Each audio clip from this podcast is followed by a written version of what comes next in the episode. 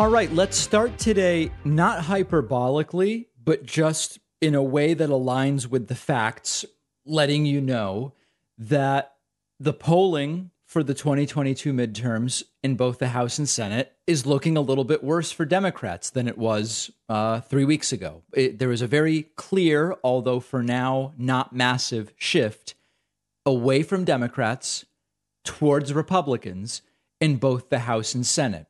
And this just is another reminder that we all have to vote and we have to take nothing for granted. Let's start first with the House of Representatives. Republicans have been favored to win the House and they remain favored to win the House. But the the rate, uh, the uh, probability of that uh, event taking place has increased. And if we look at the 538 forecast of the House of Representatives, one of the things uh, that you see is that over time, the Democratic chances of controlling the House surged from about June through late September and then started to decline. Now, it is not a massive change, but there is this inflection point in late September, early October, wherein Republican odds of controlling the House, taking control of the House, have increased. What do we do about it? Well, we all have to vote. That doesn't change. But this is starting to look like a trend. We then look at the Senate. Democrats have been for a while and remain favored to control the Senate after the midterms, to retain control. But again, if you look at how those odds have changed, you see an even more notable inflection point. Again, this was right around, I don't know, mid September. And since mid September, Democratic odds have declined and Republican odds have increased.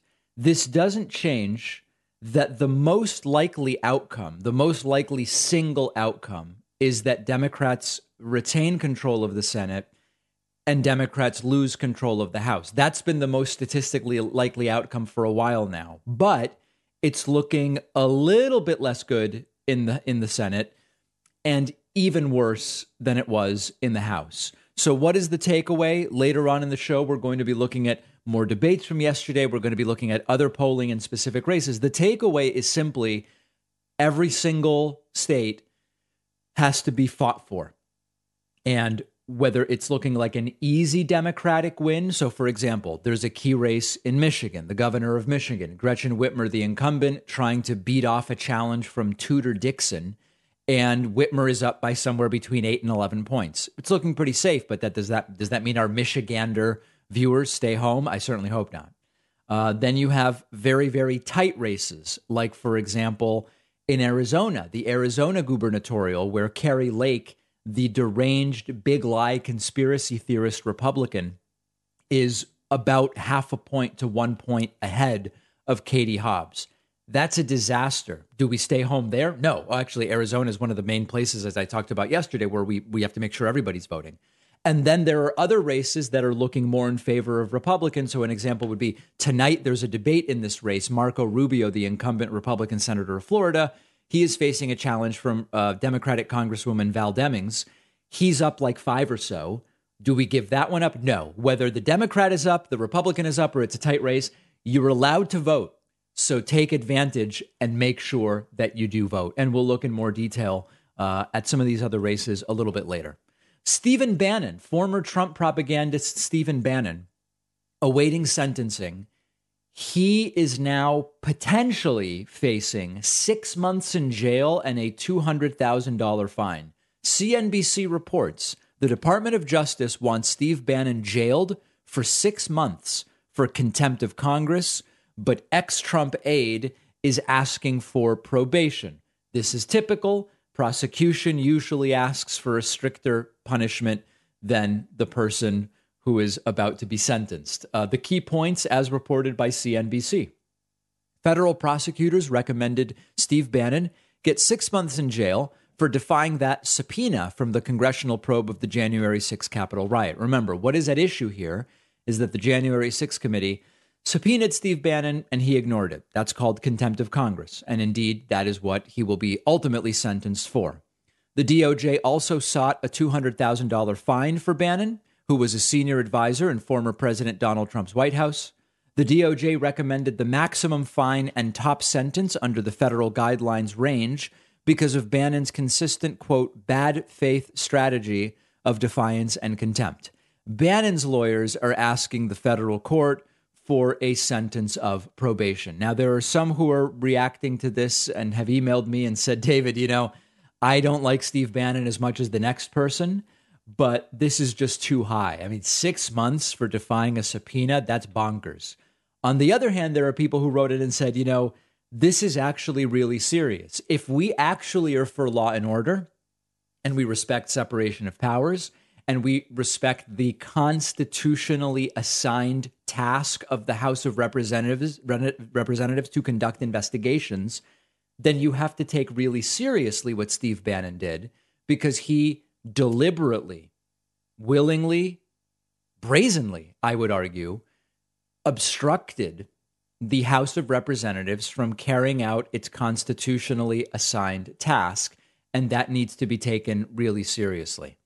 You, you can make arguments on both sides. I do believe that this needs to be taken seriously, and I know that the stricter the penalty for Stephen Bannon, the more he and other Trumpists will make him out to be a martyr, someone who was made an example out of for no reason other than the MAGA people are being attacked and whatever else.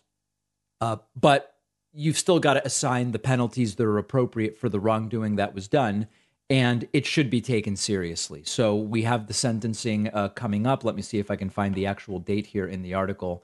Uh, he's going to be sentenced Friday. Okay, so by the beginning of next week, we will um, know about that. However, his lawyers also asked to stay any sentence imposed pending the outcome of an appeal. So once the sentence happens, it's not likely that if uh, prison is or jail rather is assigned that he's going to serve that anytime soon because they have already made clear they plan to appeal and will ask for a stay of that sentence.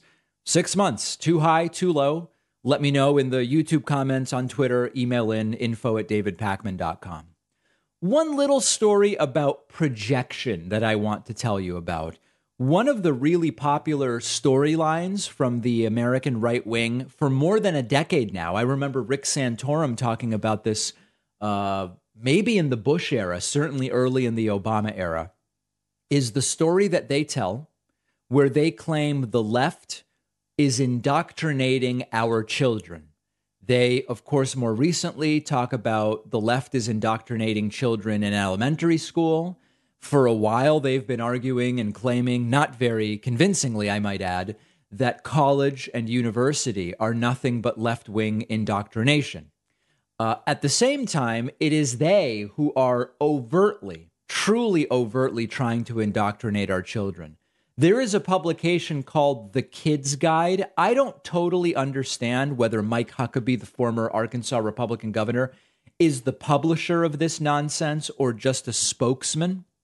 But the kids' guide, as it says, and you can see it on the screen if you're watching today, will help your kids learn the truth about President Trump and to celebrate America with a free patriotic gift bundle. And you sign up for this thing, and it's sort of free, except you've got to pay shipping and handling, I guess, for each of the items that they send you. And then, based on what some people told me, it's only free for the first month, then you've got to pay 20 bucks a month and on and on and on. This is overt right wing propaganda. Oh, yeah, here it is. Uh, you can get a new kids guide every three to four weeks for twenty one ninety each, and then you get the magazine alone for seven ninety five, and it's all it's all crazy. So it is another one of these grifts, but it is another indoctrination. Here is a um, a little clip here uh, yes, as you can see, you just pay a dollar each for shipping on this stuff. Okay, here's a little clip from uh, an ad for this very same kids guide. Hey, parents and grandparents, as we wait to see what's next for President Trump, Mike Huckabee's education company. As we anxiously wait. Oh, and I guess it is Huckabee's company. Huckabee's Education Company wants to help your kids learn all about President Trump's greatest achievements during yeah. his first term. That's why we're giving away the Kids Guide to President Trump for free. This fun Kids Guide will help your kids to understand everything President Trump has already accomplished for America. What's more, it's part of a very special gift bundle that includes a free kids magazine and a free video lesson too. Yeah. This is the indoctrination. And you know, I don't know whether I would call it funny. It's actually really sad and scary.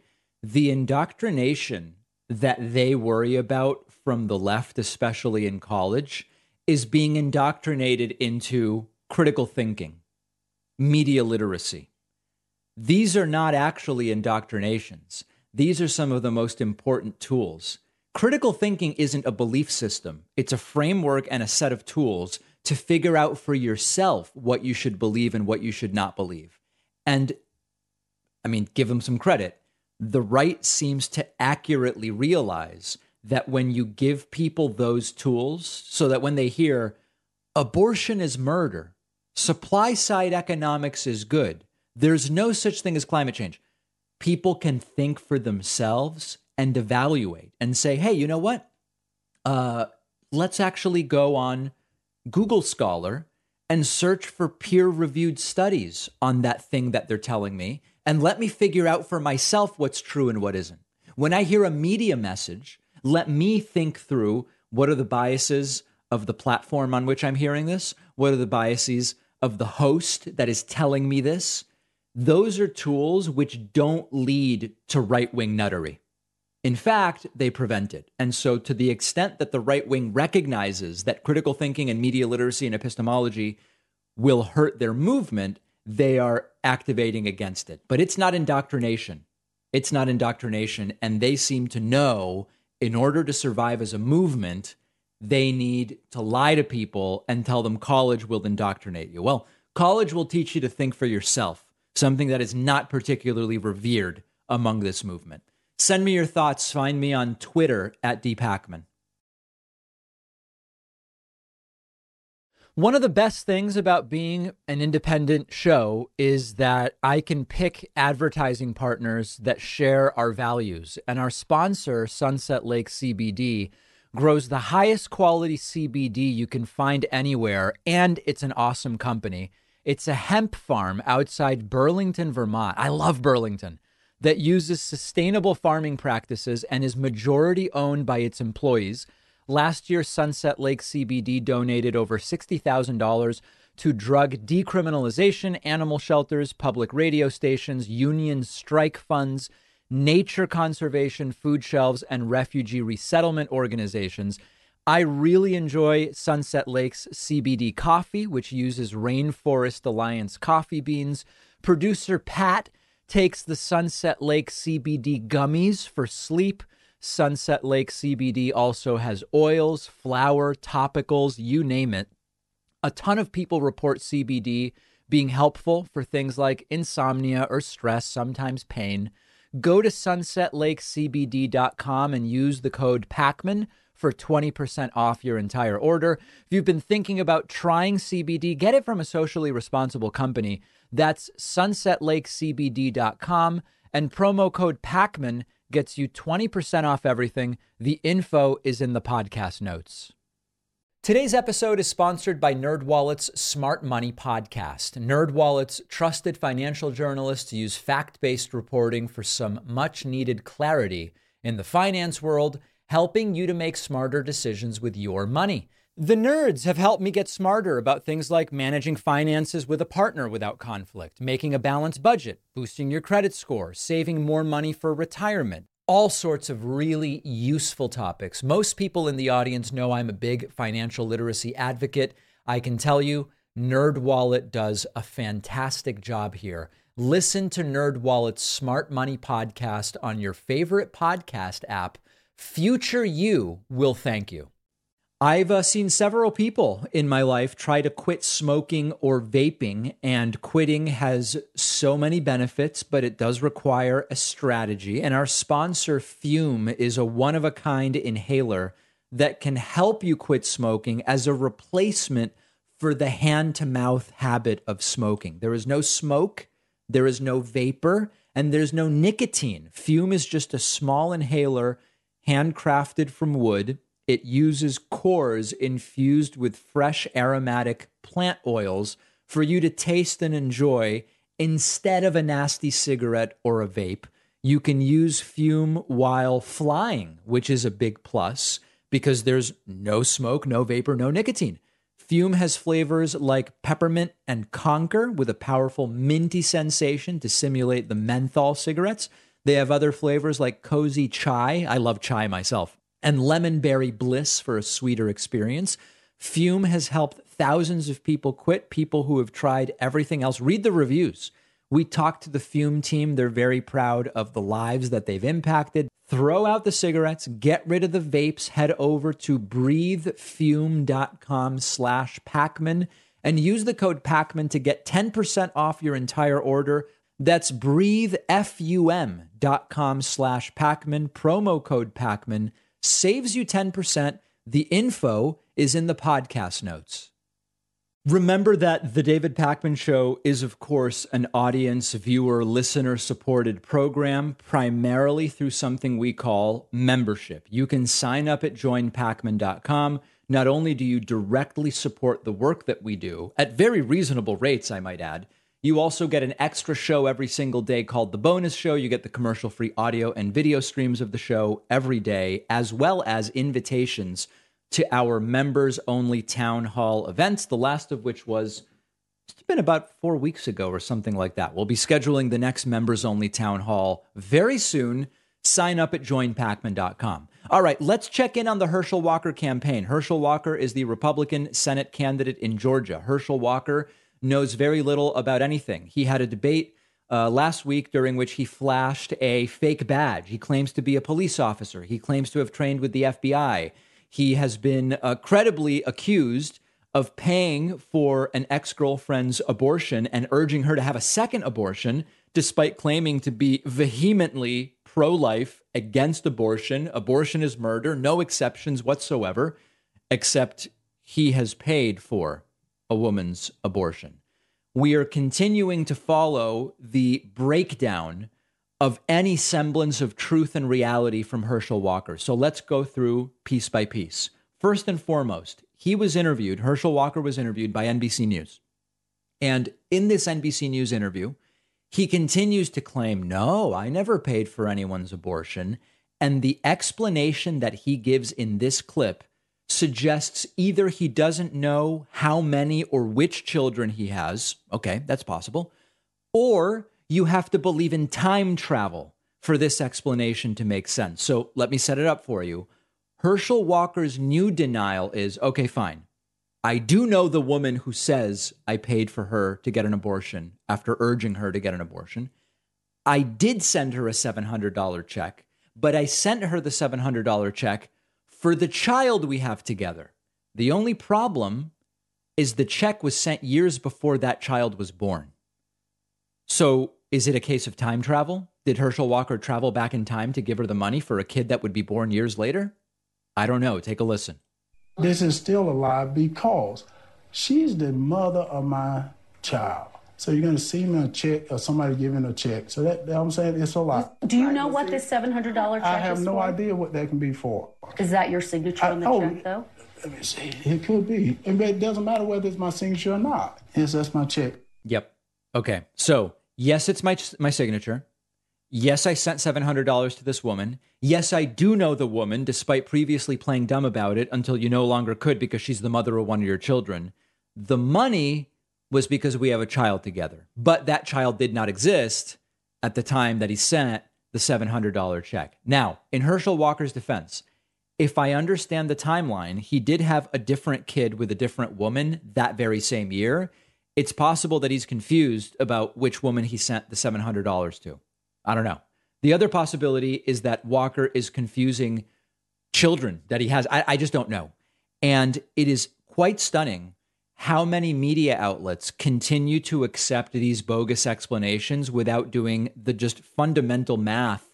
It's it's not even really math, it's just understanding time and that time moves forward as far as we understand it right now.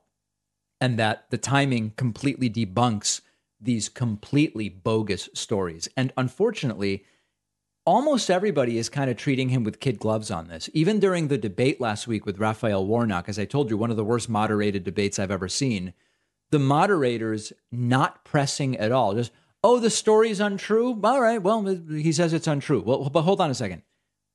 Is the woman in question the mother of one of your children? Well, yeah. So you do know the woman, yes. And you were dating her at the time that she claims you paid for her abortion. Well, yeah, I guess I was. And is it possible that she became pregnant due to someone else's doing? Well, no. They could easily break this down and get to the bottom of it very, very quickly. But they can continue to te- uh, treat him with kid gloves, and it is abundantly clear at this point that he is lying. Speaking of lying, Herschel Walker is doubling down about his bogus police badge. As a reminder, Herschel Walker flashed a bogus police badge during his debate with Raphael Warnock late last week. Raphael Warnock correctly pointed out Herschel Walker has falsely claimed to be a police officer. Herschel Walker took out a badge. Now, a badge in and of itself doesn't actually mean anything, but Herschel Walker continues to focus on the badge. You have to see this clip. This is also part of the NBC News interview with Herschel Walker. He says it's a real badge and the badge was given to me by a police officer. And then listen to what Walker claims the badge allows him to do. This is just beyond belief. Let's talk about that moment at the debate where you flashed the badge. I don't yes. know if you have the badge with you, but a lot of people are wondering what was that badge? Do you have that is a legit badge? What is okay. It's a legit badge, he says. Let's continue. Uh, that's a badge that I was given by a police officer. Okay. A police officer gave him the badge. I do have the badge. You have it.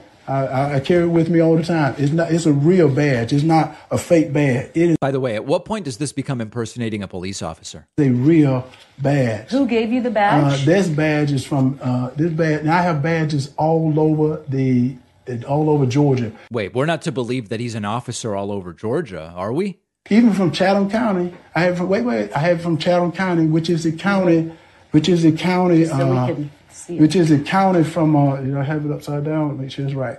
Which is the county from where Senator Warnock is from. I have an honorary sheriff badge from that county. Oh, it's honorary. Well, that is meaningless, Herschel. where's this one from? This is from my hometown. This is from Johnson County, from the sheriff from of Johnson County, which is a legit badge. Everyone can make fun, but this badge give me the right. If let, let me finish. If anything happened in this county, I have the right to work with the police and getting things done. Okay. Did you hear what he just said? He's using he's using words. He's the his vocal cords are vibrating and producing sound audible to the human ear but it doesn't mean anything he says the ba- the honorary badge gives him the right it's interesting for him to use the word the right when these right wingers insist we, actually have very few rights but now he says an honorary badge gives him the right you have the right to to do what to work with police. Work with them in what way? If anything, anything like what happens in this county, it doesn't mean anything. How far does this charade have to go before Herschel Walker can be charged with impersonating a police officer? And understand that since the fiasco at the debate last week, they obviously brought in the entire staff presumably to figure out how do we deal with this. And what they came up with was keep carrying the badge, keep flashing the badge, and insist that you're like sort of a police officer. It's absolute and utter insanity. And this isn't even the most humiliating badge related event over the last 24 hours. All right, let's do one more Herschel Walker badge related story. This may be the funniest video I've seen this entire campaign cycle. In order to continue defending his having a badge, which is completely meaningless, completely honorary, confers absolutely no law enforcement powers or abilities to Herschel Walker of any kind whatsoever. He got a police officer, I guess. And, you know, I have to say, he got an obese police officer to say, I gave Herschel this badge because he's my friend. And I tweeted about this, and there were people online who were saying, David, why is it relevant that the guy is obese? You're fat shaming. Not at all. Part of the absurdity of this entire thing is is this guy even really a police officer? And part of it is, in general, police officers at least shouldn't be allowed to be morbidly obese. Okay? It's not about fat shaming. It's about, listen, we understand you can't have a 55 year old morbidly obese firefighter. It doesn't work. Or military personnel or emergency medical technicians or whatever. But do do we actually have 55 year old morbidly obese police officers? And if so, why is that guy the one who is the one saying, I gave Walker this badge? And it also makes it less believable this guy's even really a police officer. Now, again, I the guy doesn't have the the sort of like police belt. He doesn't have a firearm. He's just wearing like a hat and, and a shirt. I don't even know if this guy's really a police officer. So that's the relevance of the obesity. Okay. It's not about fat shaming. Here's Herschel Walker, and his friend says he gave him the badge. This is Herschel Walker. This is the badge I flashed at the debate, and this is my sheriff, Sheriff Rowley. Yes. If Herschel's badge is a prop, then I guess this badge I wear every day to protect the citizen, I guess it's a prop also. But these are real badges, and I gave this to my friend for all he's done for this country and this county. Okay. So I may, maybe in this part of Georgia, the sheriff dresses like this. I, I, I don't know. I gave this to my friend isn't exactly Herschel Walker is in law enforcement. Every single one of these moments that are meant to prove that Herschel Walker is really sort of a police officer only reinforce the reality that he is not. And these are the sorts of moments where, you know, I have family in different parts of the world, Europe, Argentina, etc. And I hear from them and they say, "What the hell is going on? What what is going on with this Herschel Walker guy? I wouldn't want either of these guys protecting me or my family. It every single step, the story gets even more insane. And now the latest is Herschel's my friend and I gave him a badge.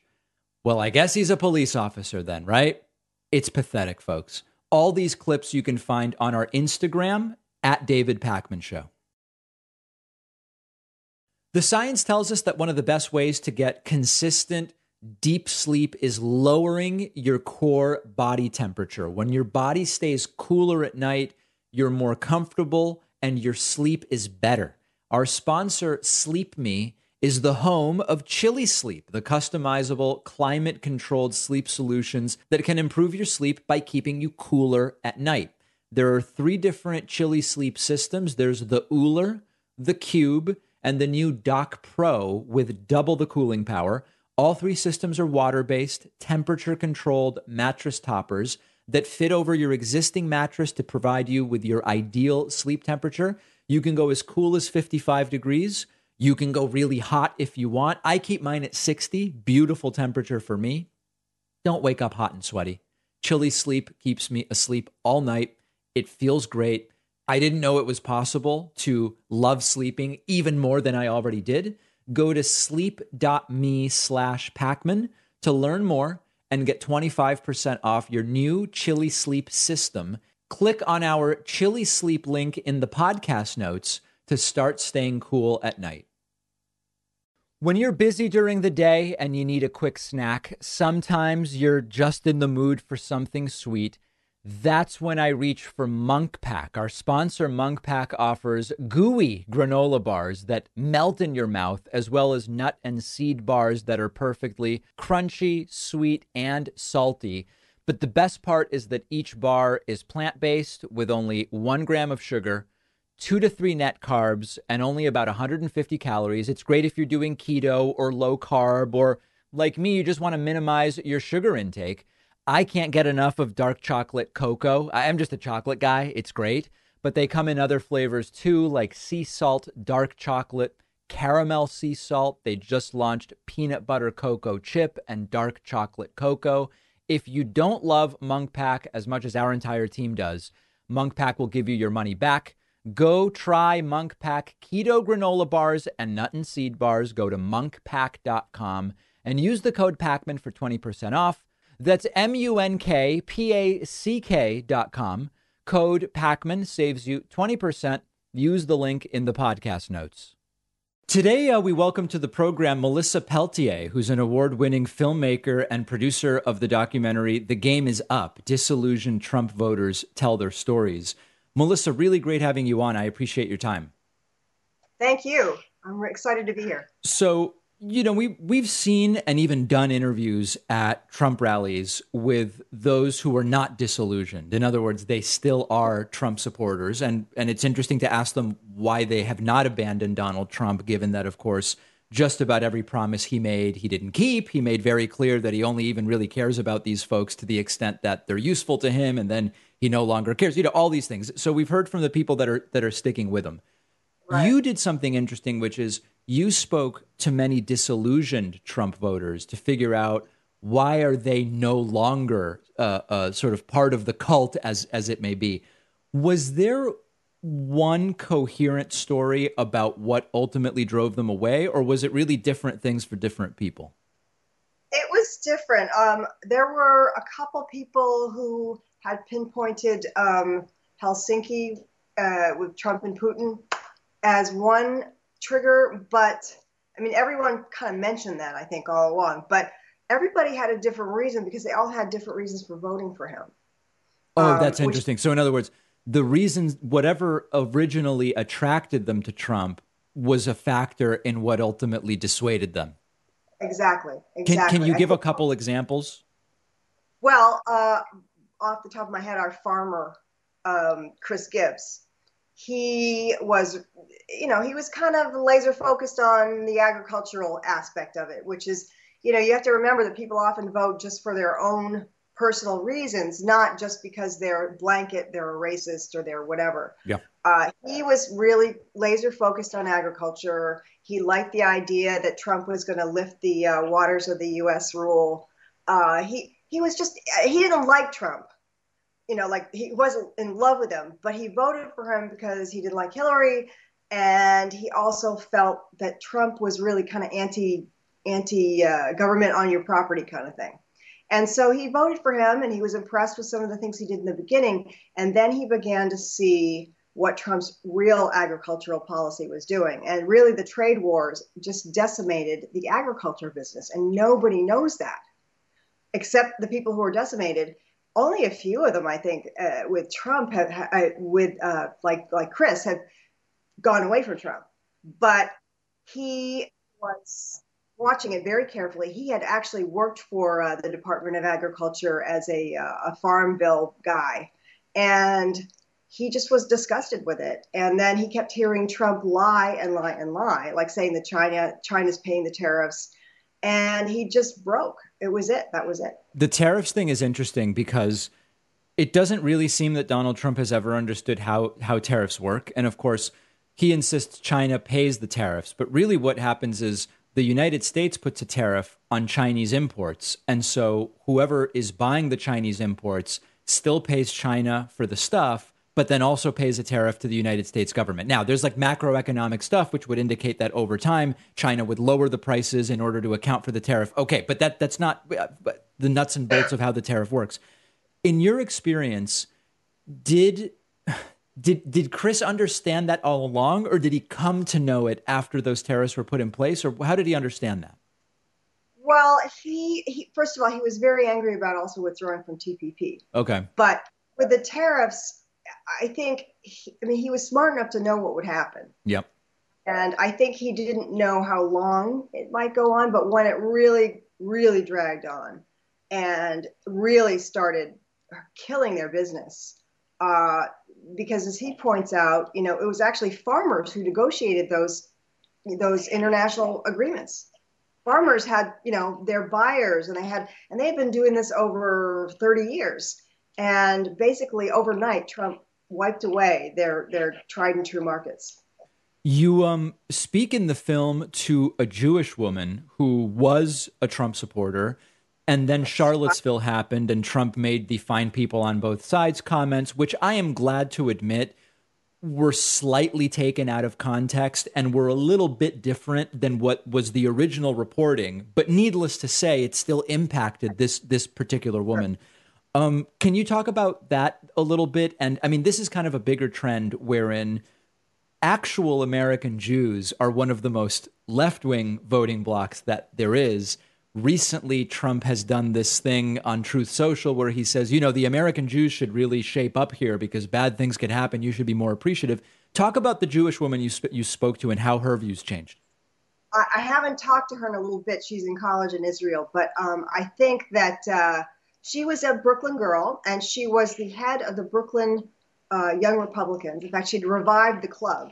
Um, and she was extremely Republican. She was really dedicated. She was very young when she got into it, but she was blowing people away with how, what she could do and how what she knew. And she hung out with those turning point people and you know all the young, the young Charlie Kirk type Republicans. Yep. And she was a really, really a true believer in Trump absolutely she worked you know to help get him elected she worked on republican campaigns in new york and she went to rallies. I mean, she talks about the rallies as being like a, a, a very unhealthy drug where everybody sort of got even more in his thrall the more the longer the rally the longer they waited in line in fact and so she really was all in for him and, and then she heard the charlottesville comment and it really upset her and disappointed her because of family who'd been killed in the holocaust and she was very aware of it and she also was very upset by Charlottesville. And her parents actually were refuseniks who had escaped from Russia hmm. right around the time of uh, uh, perestroika. So they finally got out. She, her, the her mom's dad had been a, a dissident, so her mom was on the watch list just because of her dad. And so it took them a long time to get out. And they had told her her whole life, she was born in the US. They had told her her whole life that, you know, this is this is what happens when you get this kind of extremism. This is what happens. This is what happens. And she started to see that happening. Hmm. And then shortly after that, she saw uh, uh, Helsinki and Putin. And she started to get scared. and she started to realize this guy is dangerous. He's not what I thought he was. And uh, I think, you know, the very fine people on both sides comment. She was interviewed by a local news station who said, what, what did the Brooklyn Young Republicans think of that? And she said, well, we were all very disappointed.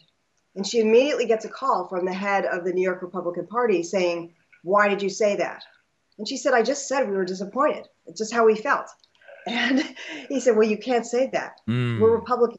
You can't say anything bad about Trump and that really that was another trigger for her with her parents because uh, you know they told her how you, you were what you said was controlled and what you thought was controlled and she just really that really got to her so it took her a little bit of time but she finally realized she didn't care she didn't want this guy the uh, you mentioned the rallies, and I've covered so many of these Trump rallies, and and it is absolutely true that the lines to get in, even when there aren't that many people, the lines to get in are still crazy because of multiple layers of security. Sometimes they're held in really rural places that aren't actually equipped to handle the number of people that are going. All sorts of different reasons.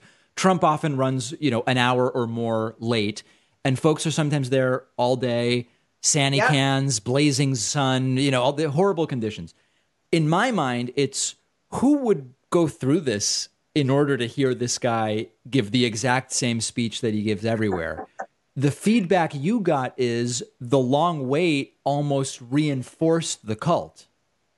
Oh yeah, um, there's a, a, psychology to long waits, and um, it's one of the reasons sometimes artists on purpose will go out late. Mm. It it basically it makes you believe that you know you, you've already thrown in, you've driven all the way there, you've gotten in line, you've gotten your tickets now you're waiting. Wow, this must be really important because I'm waiting so long. And it starts to, the, the value in your psychology of this event goes up. So it primes you to think, wow, we finally got in. This is it.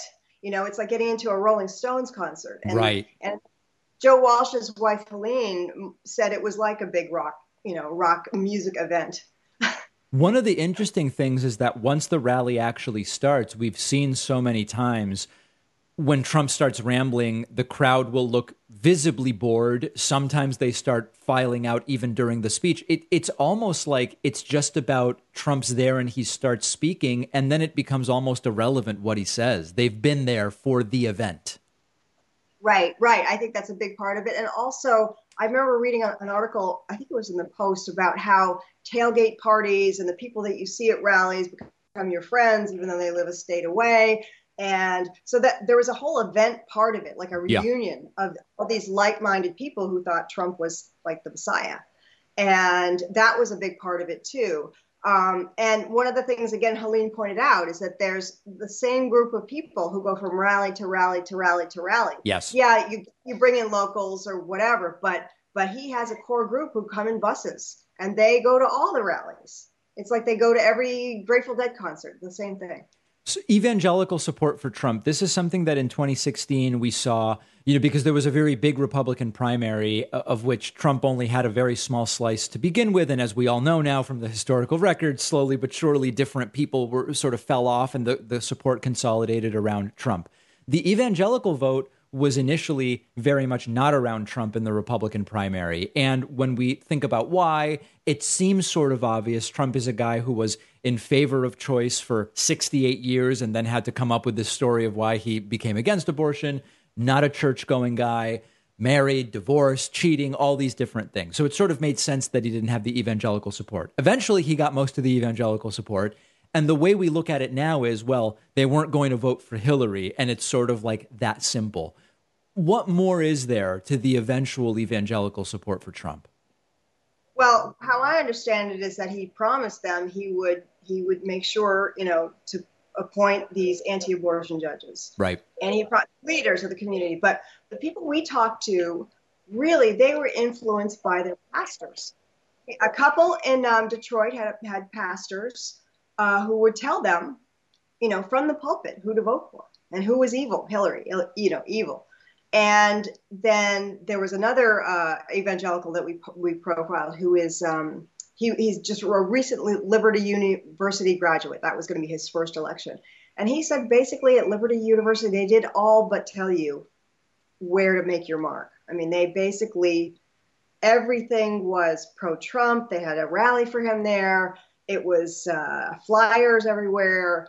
It was it was the whole community being told in, in essence to do this. And evangelical Christians tend to be very uh, sort of hierarchical in terms of um, we listen to our pastors, they're above us. And so pastors have a, huge amount of power.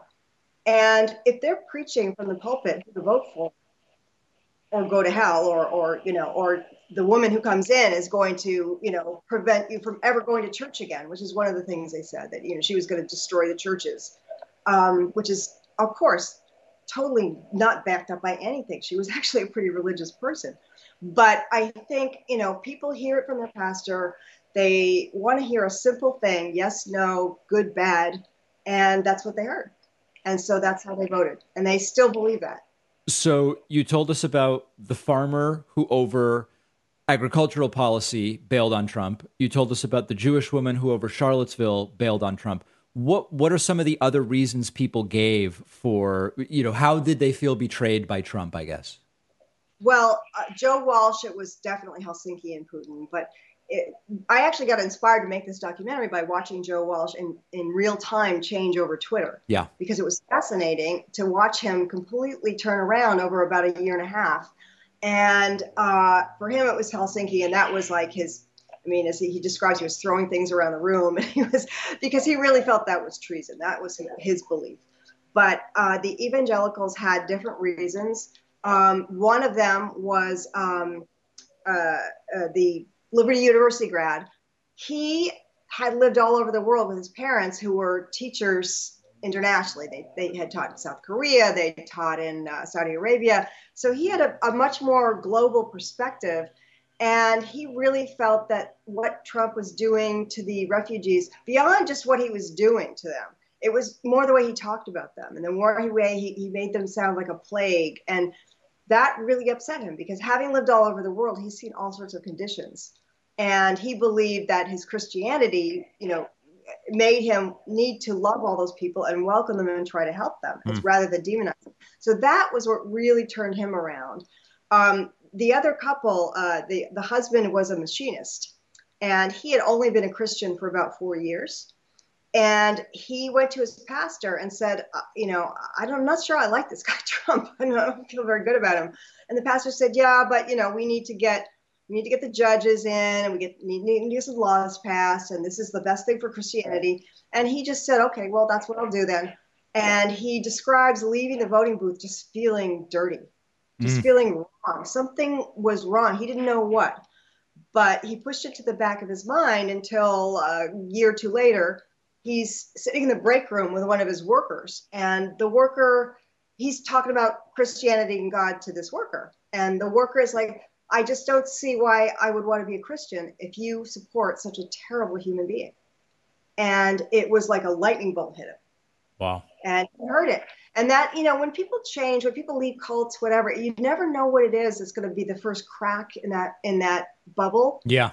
Uh, but once that crack happens, if enough more in- information gets through, gradually that can change people's mind. And for him, for uh, um, Ron, this guy, uh, this evangelical who was in our doc, you know, he went home and he started looking in the scripture for himself. At this point, he's been a Christian long enough and he really knows how to study it. He goes to Bible study three times a week. And he finds all sorts of passages that describe people like Trump being bad. Right. and he said, nope, no, no, I'm done. I'm done with this guy. The film is The Game is Up. Dis- disillusioned Trump voters tell their stories. We've been speaking with the filmmaker, Melissa Peltier. Super interesting work, and I really appreciate your time today. Oh, thank you for having me. Thanks.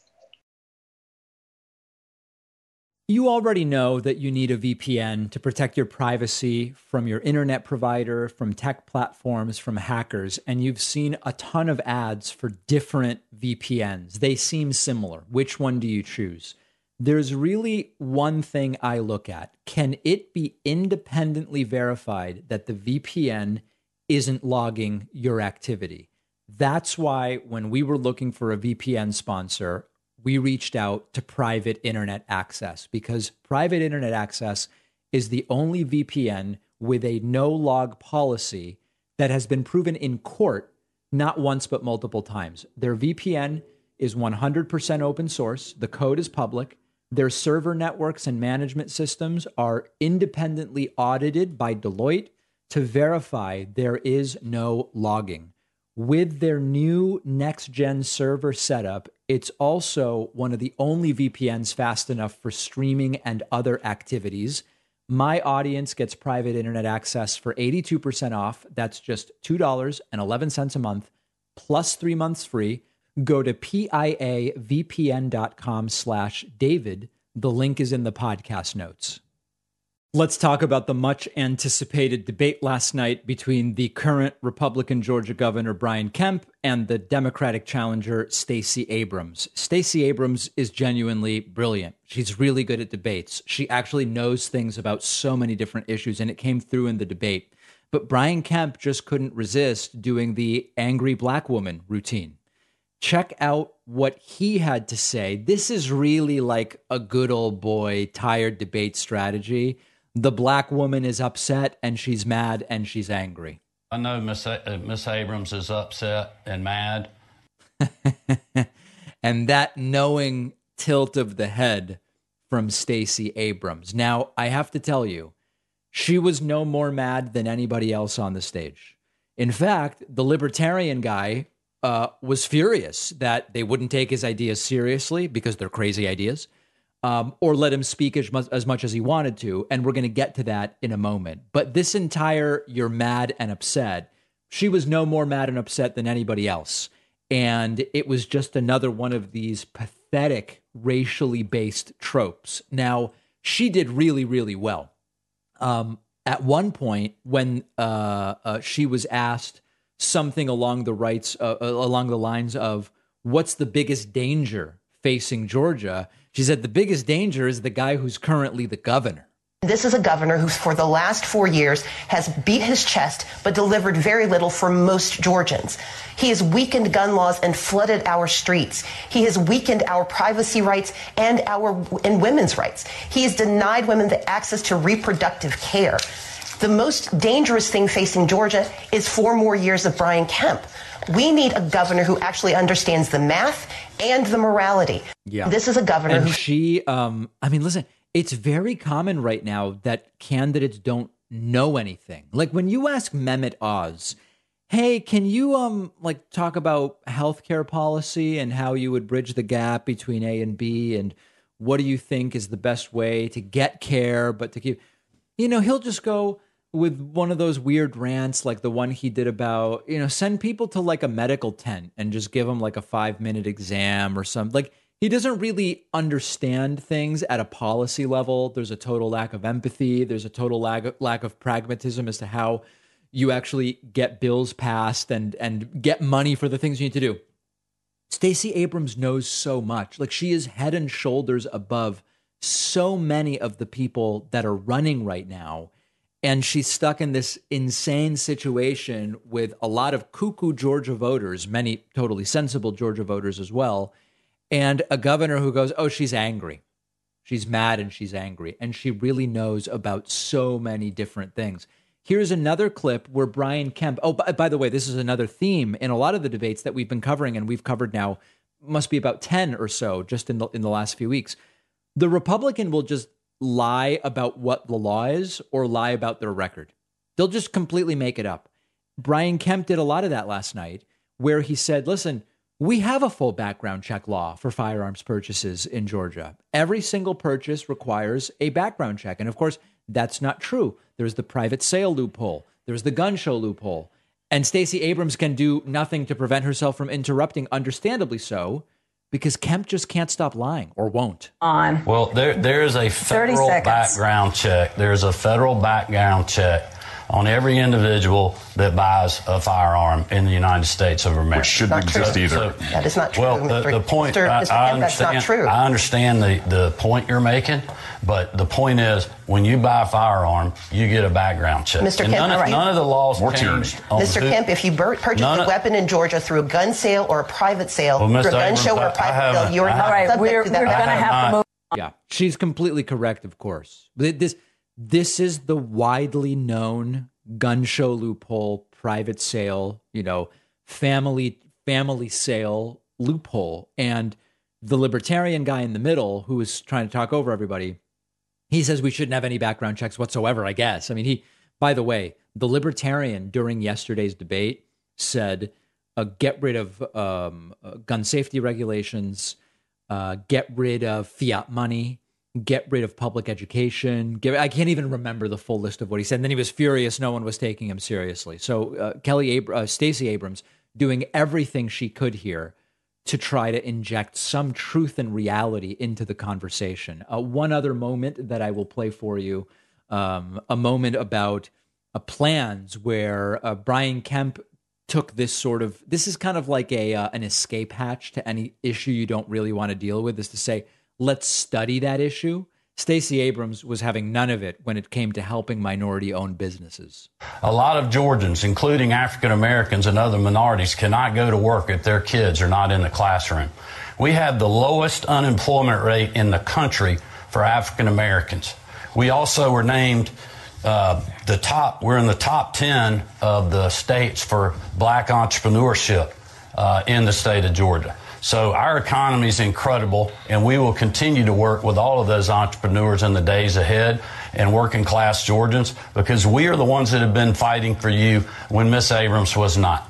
We were giving tax refunds. We were doing tax cuts. We were suspending the gas tax to help you deal with 40 year high inflation when she was criticizing us. Stacey Abrams, 30 second rebuttal. I would point out that Mr. Kemp did not address the needs of purchasing and contracts for black and brown owned businesses, which is what he has refused to do for the last 16 years. We know that $10.9 billion has been delivered to the state of Georgia through two recent acts at the con- congressional level. And Brian Kemp does not have a plan for making certain that people of color have access to those contracts, access to purchasing. It was only in July of this year that he finally acknowledged that there might be a problem. He has said that we need to study it. I would tell him just cheat off of my paper. I know the answer. We need a governor who actually believes in equity, racial equity, Thank you. economic equity in the state of Georgia, and I will deliver. So listen, here's the bottom line with this race. Unfortunately, uh, Kel- uh, uh, Stacey Abrams, I-, I keep mistaking Kemp and saying Kelly Abrams, which is not what I mean to say. Stacey Abrams is falling further and further behind uh, Brian Kemp. And um, much of this is happening, I believe, because there have actually not been really clear statements made about what is at stake if these Republicans win in November. Now, Stacey Abrams has made it clear, but the bigger picture, we have to zoom out and really think about all of these races. And this applies in Pennsylvania, this applies in Florida, Arizona, Georgia, re- really everywhere. You know, we can have substantive policy debates about what should the level of taxation be or as far as states go property taxes or some of these other policy things there is a movement nationwide right now from the Republican Party wherein their focus is how can we just take more and more control of all of the basic systems on which we depend voting, infrastructure, education, torpedo some of them deliberately in order to reinforce our control. It's insanely authoritarian. And that big picture, I don't think, is being effectively enough communicated to voters. Now, okay, that that's sort of a bigger rant. In terms of the numbers, uh, Stacey Abrams five and a half points behind Brian Kemp on average right now. It's it's not out of reach necessarily, but let's be honest that two and a half weeks to make up five and a half points in a gubernatorial race in a sort of reddish leaning state, which sometimes votes for a Democratic president, and right now has two Democratic senators, I should mention, um, is uh, uh, is something that has to be overcome. Now, one last thought on last night's debate. There was this libertarian guy who was also part of the debate, and on the one hand, I, have mixed feelings as to what position I should take on this because, on the one hand, I want third parties. I hate the two party duopoly. We need more voices at debates. If you qualify for the debate, you should be there and get as much uh, time to speak as everybody else. At the same time, we know the guy has no shot he was a complete lunatic, anti vax, anti everything. And he's not going to be the next governor. So there was also time wasted from really forcing Brian Kemp to have to engage with Stacey Abrams on the issues. And so I, I have sort of mixed feelings about the participation of the libertarian guy. But needless to say, Stacey Abrams, super smart, did an incredibly good job. Will it make a difference? We'll have to wait and see. We now have learned about yet another fraud perpetrated on you, the American taxpayer, by Donald Trump and his family. The Washington Post is now reporting Donald Trump charged the Secret Service exorbitant rates at his hotels. This was another grift in order to make money. Listen to this.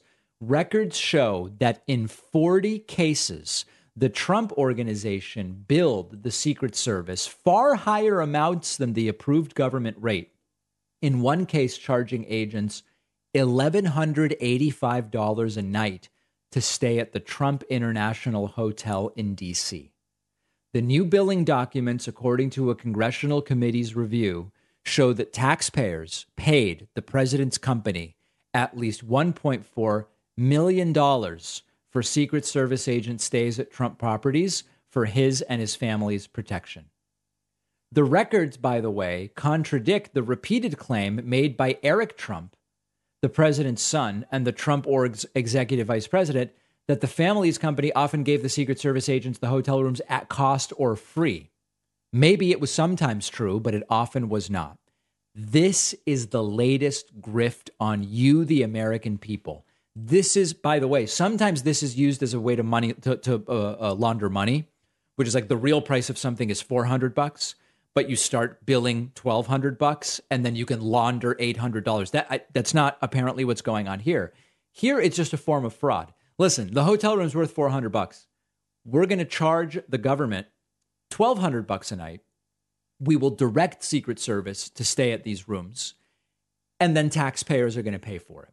And it is another complete and total grift. And of course oh trump donated his paycheck. Okay $400000 a year Look at the millions upon millions of dollars. If you look at all the hotels that were made on the back of Trump being president. Remember, the other side of this was foreign leaders staying at Trump properties when they went to DC or elsewhere to ingratiate themselves with Donald Trump. So it has been a scam after scam after scam. extremely profitable despite Trump's claim, oh, I could have made a bunch more money. Trump made plenty of money while he was president. And so the fact that he donated his $400,000 salary really is neither here nor there. Added on to the list of more investigations that will be done. We have a voicemail number. That number is 2192 David P. Here's a caller who's glad we were banned from TikTok. I'm glad I'm glad you were banned from from TikTok because you're a you're a low life. Oh, well, that's really sad. I think the caller will be saddened to hear that we are back on TikTok. So last week I talked about being banned from TikTok, which is increasingly a great platform for us to be reaching young people, young voters. Here's how it all went down over the weekend. We were originally banned from TikTok for COVID and election disinformation. Okay. We appealed it. We were then told, no, you're going to continue being banned for violating the nudity policy. Now, I can assure you, we did not post any nudity. I didn't post nude pictures of myself. There were no nude pictures of Trump posted. There was no nudity on our account whatsoever. We again appealed that, and hundreds of you wrote into TikTok legal, which I very much appreciate. Without explanation, the account was reinstated. We don't know why. Days later, TikTok responded and said, We've reversed the decision. Your account has been reinstated. We still know very little about what happened, but much to this caller's dismay, we are back on TikTok. We have a great bonus show for you today. Kanye West is apparently in talks to buy the social media platform Parler. I know you probably forgot about Parler. We will talk about it. A court has rejected an appeal to give American Samoans U.S. citizenship. We will talk about the basis for that decision. And lastly, more and more American companies are charging employees for job training if they quit before a certain amount of time has gone by. Is it legal? Uh, yeah, it appears to be, as long as it's done in a certain way. Is it ethical? Well, that's a different question. All of those stories and more on today's bonus show. Sign up at joinpakman.com.